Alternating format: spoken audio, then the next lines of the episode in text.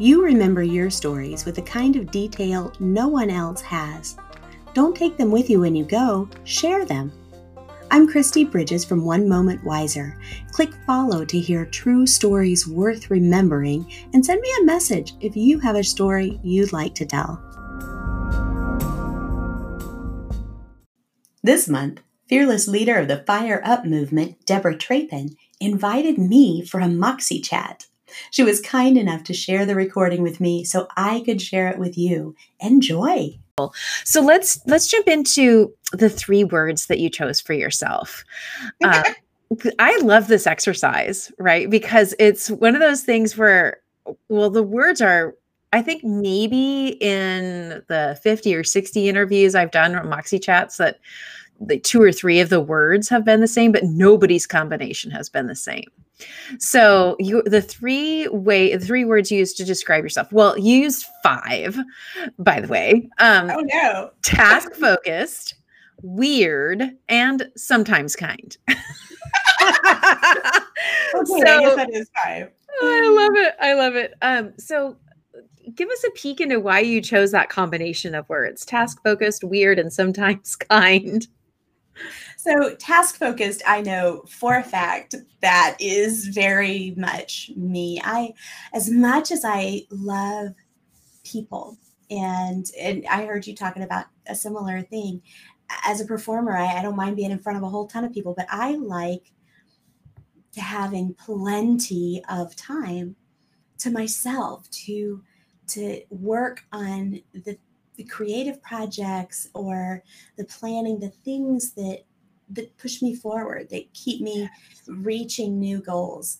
And so I'm very task focused and I actually have to make myself sit down in front of the TV for an hour a night with my husband. Everybody's like, oh, don't watch TV, you'll get more done. But you know, the relationship is worth it. And I have to find those little times to be with friends because yes. otherwise I would be that absent-minded professor that forgets everybody's birthday and holes up in the basement forever, right? That is so funny, the absent-minded professor. and you know what? There's nothing wrong with hanging out and watching TV. Like we've got such weird society rules. I, it's like the people who say they don't look at themselves when they're on Zoom. It's like you're fibbing. You totally look at yourself. oh yeah.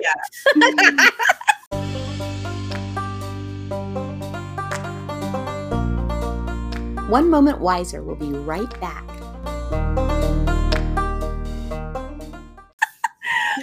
okay, so task focus, that totally makes sense. What about yeah. weird? Weird and kind. Actually, a friend of mine had one of my first guitarists, actually, blues guitarist that I worked with, told me, uh, "You're the weirdest girl you, the weirdest girl I know." And but he said it in such a sweet way that it just kind of made me happy. And he also at one point told me I was the kindest person he knew. Mm-hmm. He, hmm. you know, had just he was going through a hard time. But those to me, those are just precious because my mom encouraged all of us. And you know, we everybody goes through everybody goes through those times where you feel like an alien, right? You feel abnormal. Everybody else has it together but you, you know, or or you just feel different. You don't you get bored with other people's conversations. You don't have the same interest, whatever. And my mom was like, don't try to fit. Just be yes. enjoy it. And I'm so grateful. She took a lot of flack. I was the oldest, and Madonna and Cyndi Lauper were popular. And I went from, you know, dressing perfectly to why, my goodness, you know, mm. and um, she, she a lot of flack for that, but she didn't care. She's like, you know what? I want her to experiment and discover who she is.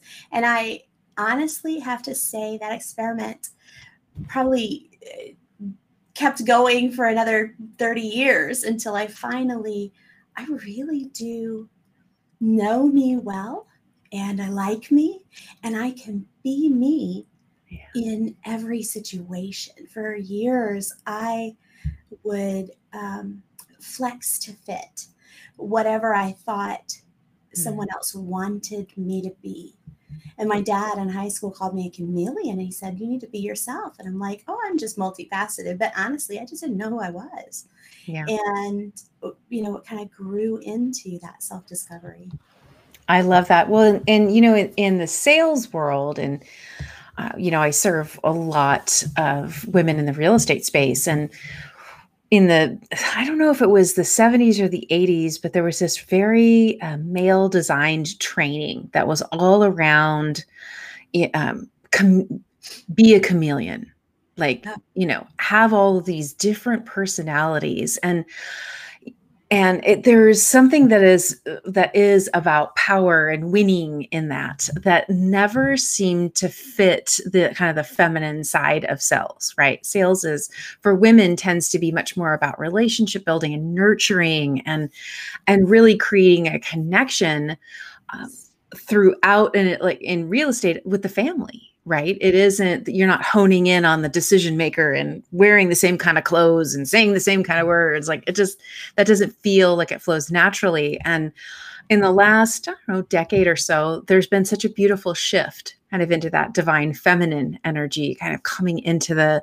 the conversation and coming into play. And I, I think when you hear words like kind and how it makes you feel good to hear that you're kind. Uh, that's i think that is a great example of that. You know I, it's um, i remember my brother he would always say don't call me a nice guy. Like there was something just he he always felt like that meant that he just he wasn't a he wasn't a good enough person or it wasn't that didn't make him like the it guy if he was a nice guy. And um, I think again, it comes into knowing who you are and knowing what that means when somebody calls you kind or weird. Um, I think weird is a rad word. It's a great descriptor. Like, who wants to be normal? Right. Portland and Austin would totally agree with you. I mean, they're both like keep keep the cities weird, right? Because we need personality. We need people to be who they are. And and I do love seeing a lot of the, you know, you do you is a, a big saying that's kind of taking over the hashtag world and, and, a lot of posts. And it really is about being comfortable in your own skin, embracing who you are. I love it. I think it's such a beautiful thing. And we all are here to serve a beautiful purpose. And we can't do that if we're trying to be someone else. So, right. and, and if we're trying to force other people into our mold, there was, I, I think one of the most profound lessons I've learned in the journey, you know, of discovering who I am is discovering that I am me and nobody else is, and they aren't supposed to be. Um, my husband is very different from me. And we've been married for 22 years now by miracle alone. I swear it's God. But there was, for years, I thought he was wrong and I was right. He needed to get to be more like me. If he would just be more like me, then he would be better. Right. And I, that was a very big struggle because he's not going to be motivated to be Kristi Michelle Bridges ever. And he's not supposed to. We were watching Mark Gungor's Laugh Your Way to a Better Marriage one weekend when we we've been struggling a little bit. And it was so good. But Mark talked about the different personalities, you know, him and his wife and him and his family, and how everybody was always trying to fix him you know if you just be calmer if you just be you know more organized whatever it was that yes. the quality was. And so richard and i did a, his flag pages assessment and i realized wow you're like actually there's a category for that.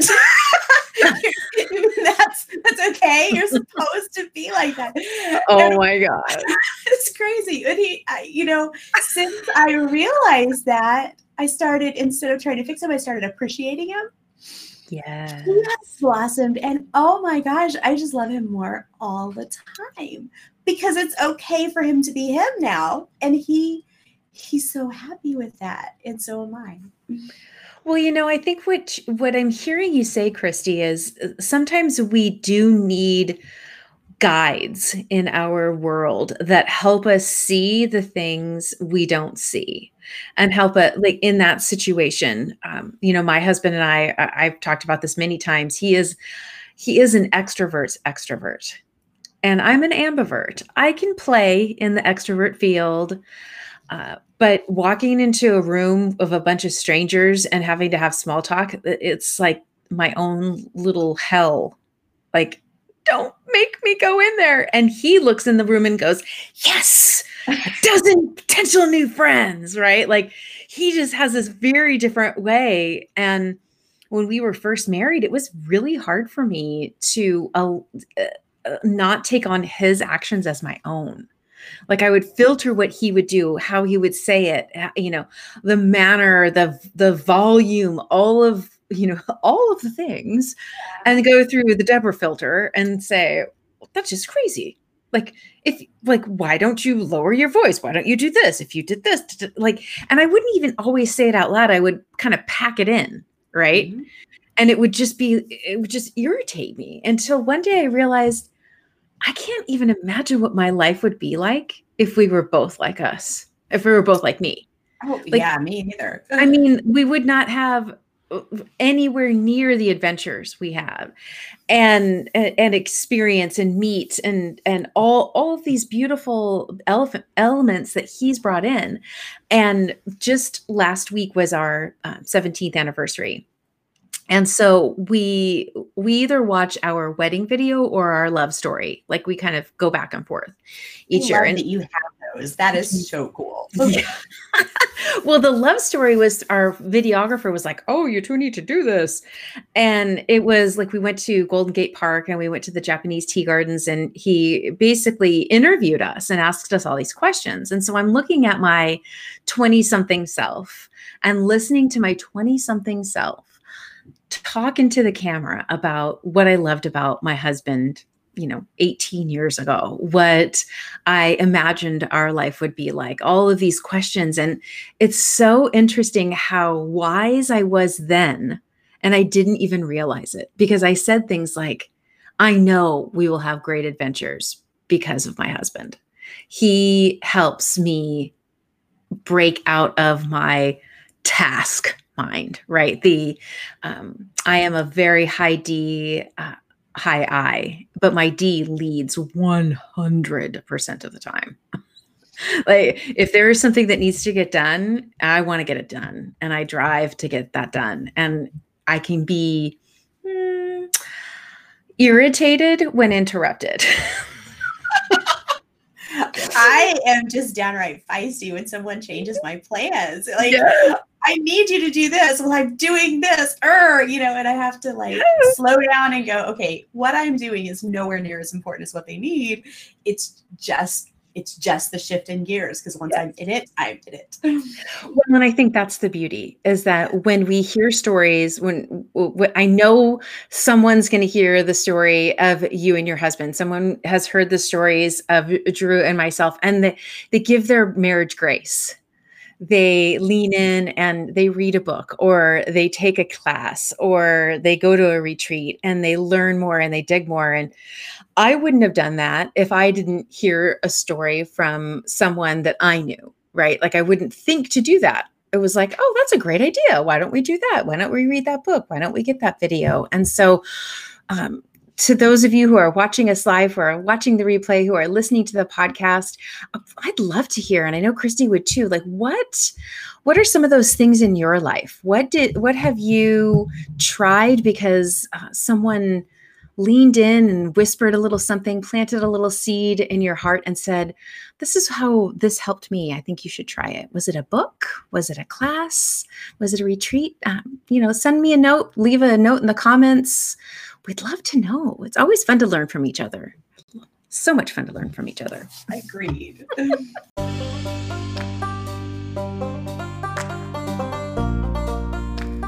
if you've enjoyed this podcast, check out onemomentwiser.com for books, blogs, and two minute devotional videos which will help you live wisely in every aspect of life. See you next time on One Moment Wiser.